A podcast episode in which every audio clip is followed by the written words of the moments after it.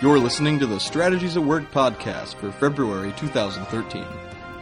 Today's episode is Money How to Use It. Most of us are preoccupied with retirement. We work as hard as we can to make as much money as we can so we can retire as soon as we can.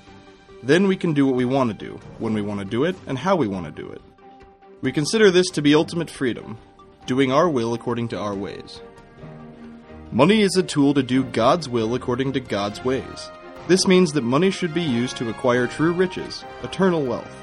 Therefore, organizations must seek clarity from the Lord on how to properly steward their resources in alignment with the will and the ways of God. Likewise, managers should seek to help workers learn to live accordingly. If individual workers are not properly stewarding their own financial resources, it will be difficult, if not impossible, for the workers to steward organizational resources according to the will and ways of God. Astute organizational stewardship begins with individual stewardship. And now, Dr. Chester brings us the message titled Money How to Use It. We're talking about money, and this is our second session. Last week, we, uh, we talked about what money is. Hopefully, um, you got the point that I think Revelation 3 is trying to make, which is money is a tool to do the will of God. We think money is security. We think money is significance. We think money is success. And the reality is money is simply a tool.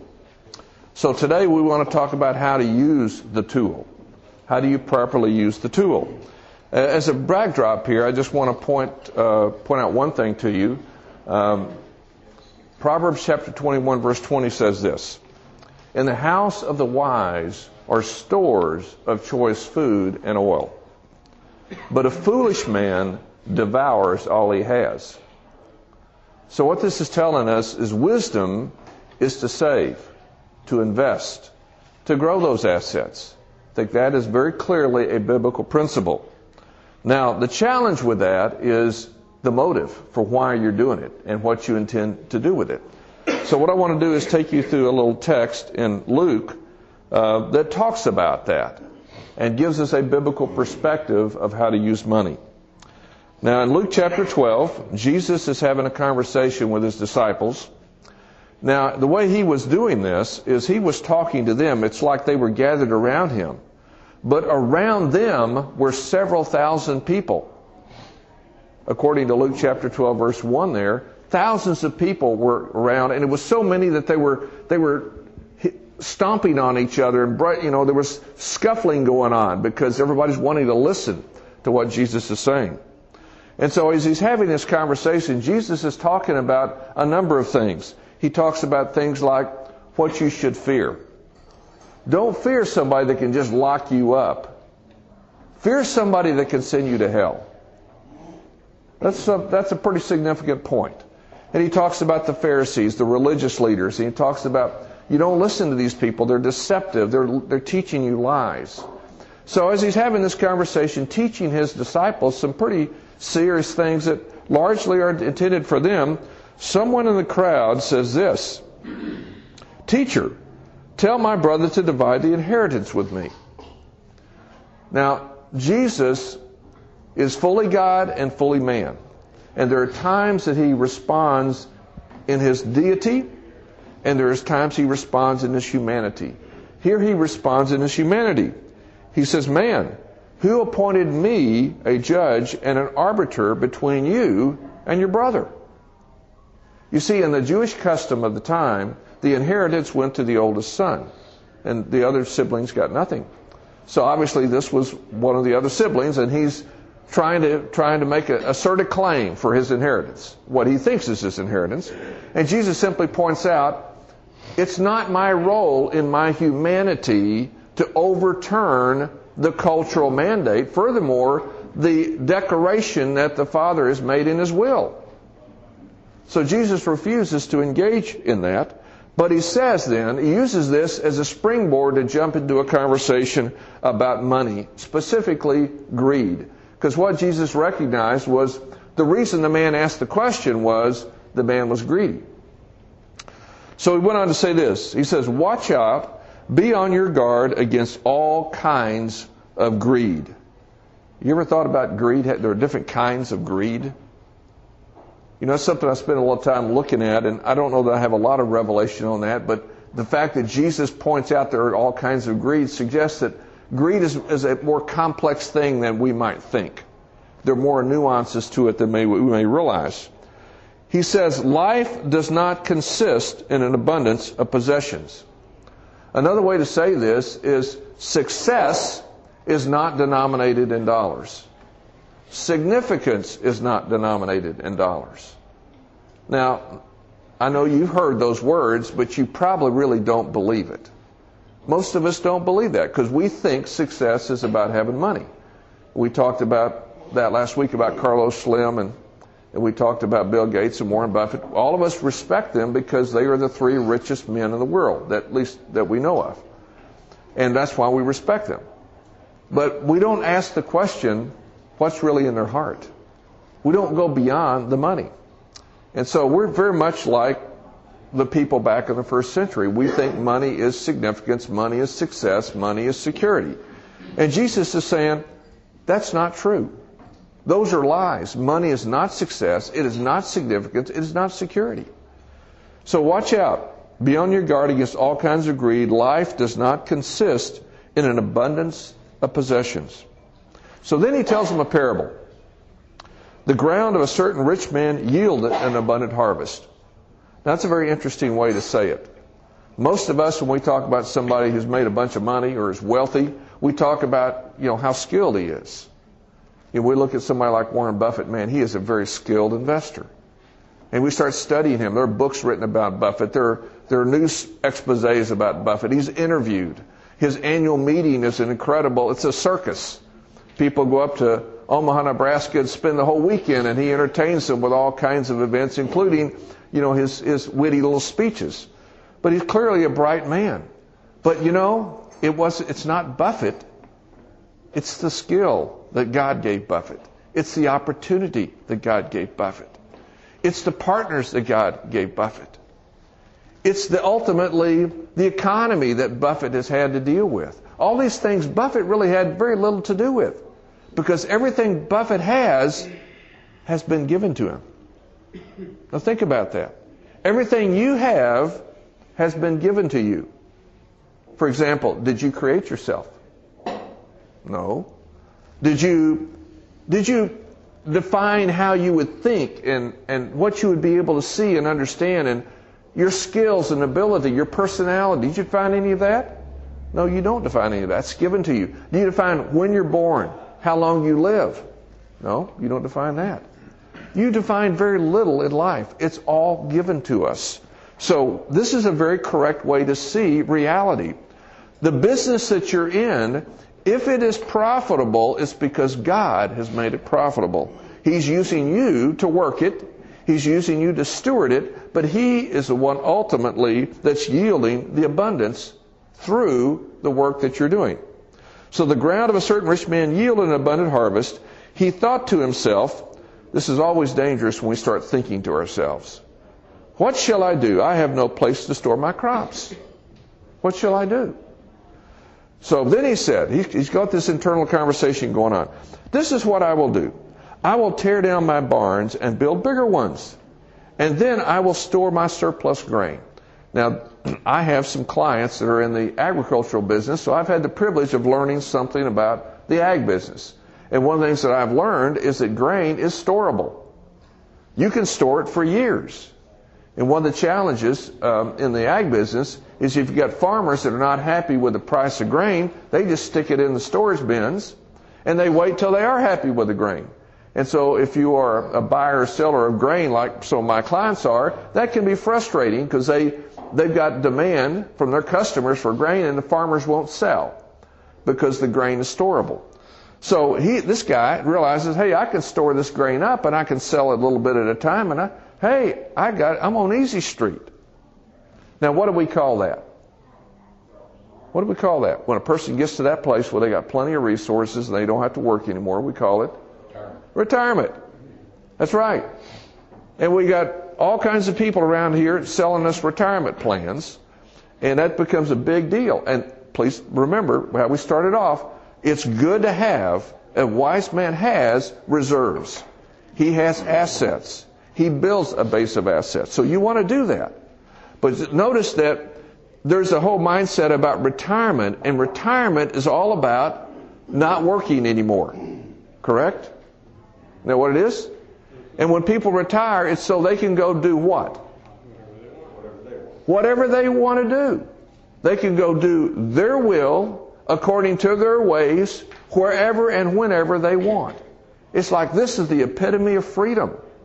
Like this is the ultimate in life is to get to retirement. This is the picture that's painted. So this guy, that's his picture too. I, hey, I, have got enough. I don't have to work anymore. I can retire and I can take like easy. He says this. I'm going to say to myself, you have plenty of grain laid up for many years. Take life easy. Eat, drink, and be merry. Go have fun. It's all about the fun. And so this is the mindset here. Now, this is, even though it's a first century parable, it's very relevant today. We all identify with that. Most everybody, if we're brutally honest, we are working to retire. That is, we're working to not work. You ever thought about that? You're working so you don't have to work. Now, what I want to do is challenge you. Why are you working? Are you working just so you don't have to work? Are you working to just build up enough assets to where you can you can take life easy, eat, drink, and be merry, and do your will according to your ways? Is that what it's all about? Now, sadly, if we're brutally honest, that's pretty much how we think. I find this routinely dealing with people, and I have the privilege of dealing with people literally all over the world, and this is a very common idea.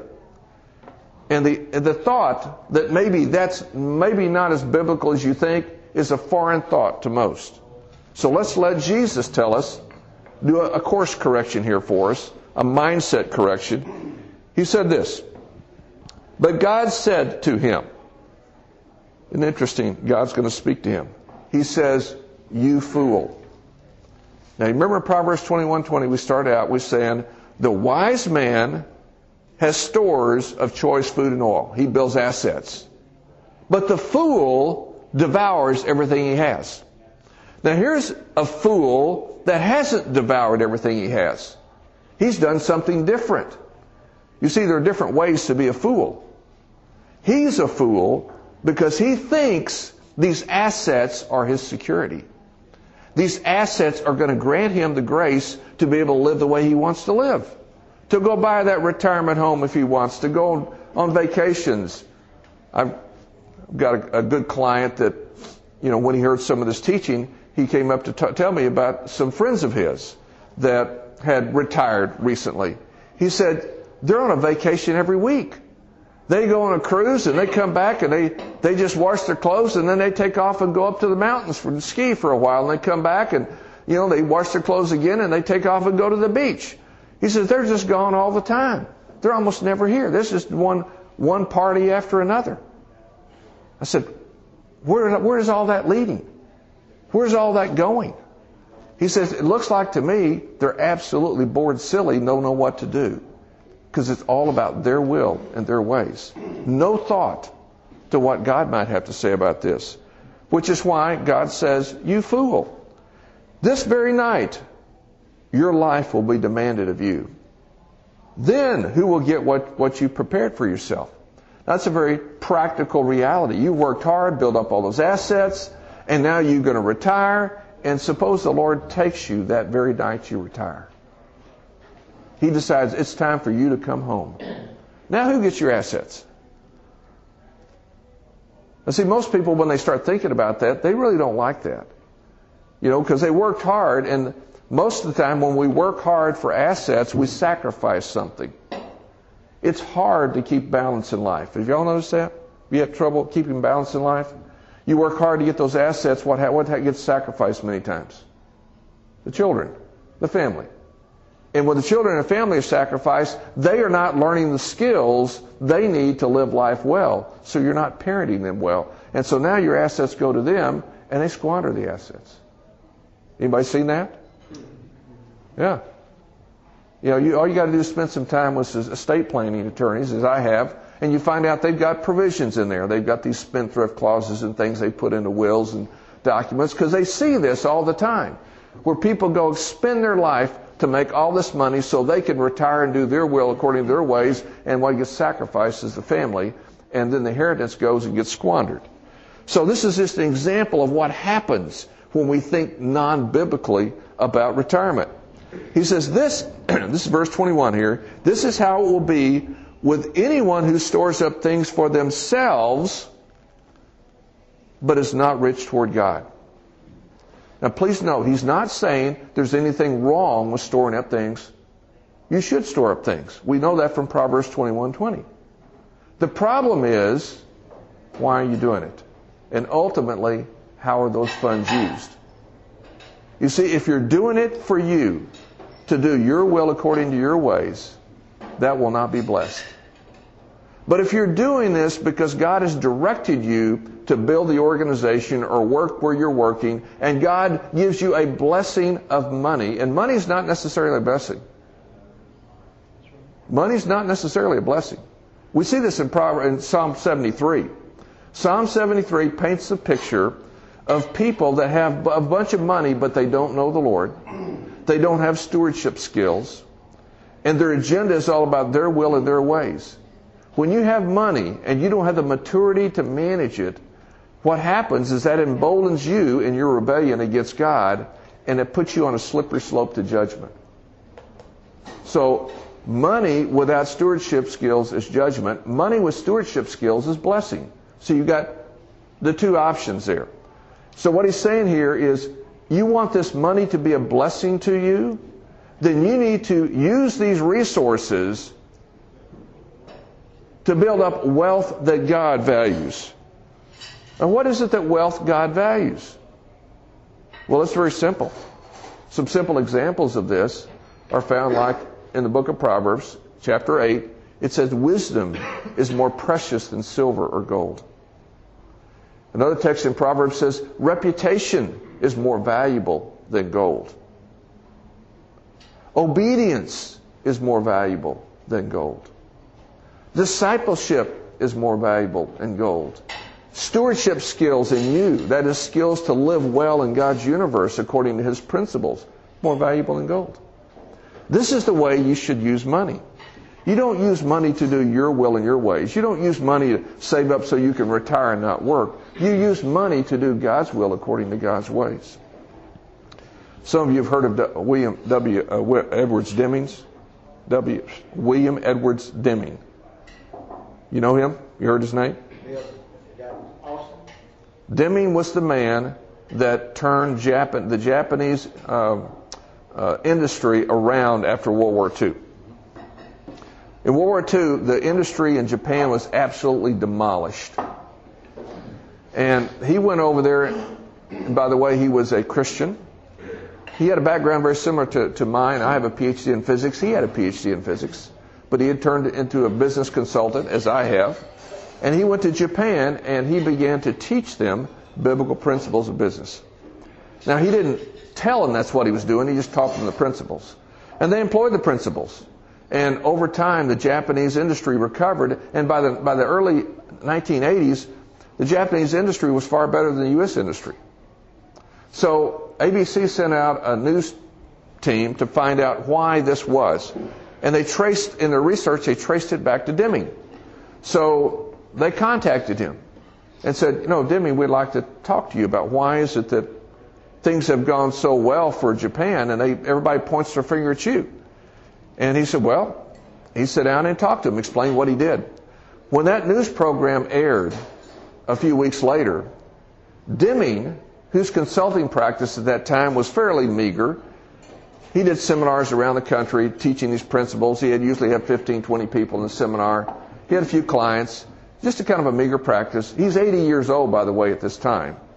But when that expose showed on TV, his phone started ringing off the hook.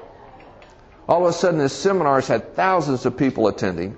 He's got demands from the Fortune 500 companies wanting him to come consult with them. He was able to cherry pick, okay, what he did. Now, Deming's 80. He should be retired, right? By the way, his daughters started complaining to him. His grown daughters were fussing at him because they had to make an appointment to see him. So finally they came into him and said, Dad, this is ridiculous. You're 80 plus years old. You're working harder than ever. You know, you should be retired, and we can't see you. We have to make an appointment to see you. He said, Girls, you need to understand that God has been preparing me for these 80 years for now. And now He's opened the door of opportunity, and this is prime time for me. I do not believe in your view of retirement. I believe I'm here to do the will of God according to the ways of God. My job is to do my assignment. And that's what I must do. And I will have time for you. I just need you to schedule it. I can't be available at your whim. You just need to schedule it, and I'll spend time with you. But you see, he had a biblical view. He was willing to take money and trade up. He used money to trade up to true riches, which is wisdom, which is obedience, which is righteousness, which is discipling others into the will and ways of God, which is modeling for others how to live according to the wills and way, will and ways of God. He lived until his early 90s. He never retired. And the richest part of his life was from age 80 to the 90s. Because he was determined to do the will of God according to the ways of God, not the traditional view of retirement where I'm 80, I'm hanging them up, or I'm 70, I'm hanging them up, and I'm going to go do my will according to my ways. So this is the distinction between a biblical view of money and a secular view of money. It comes down to your motive. It comes down to the use of resources. May God give us the grace to use resources to always advance His will according to His ways and never to advance our will according to our ways.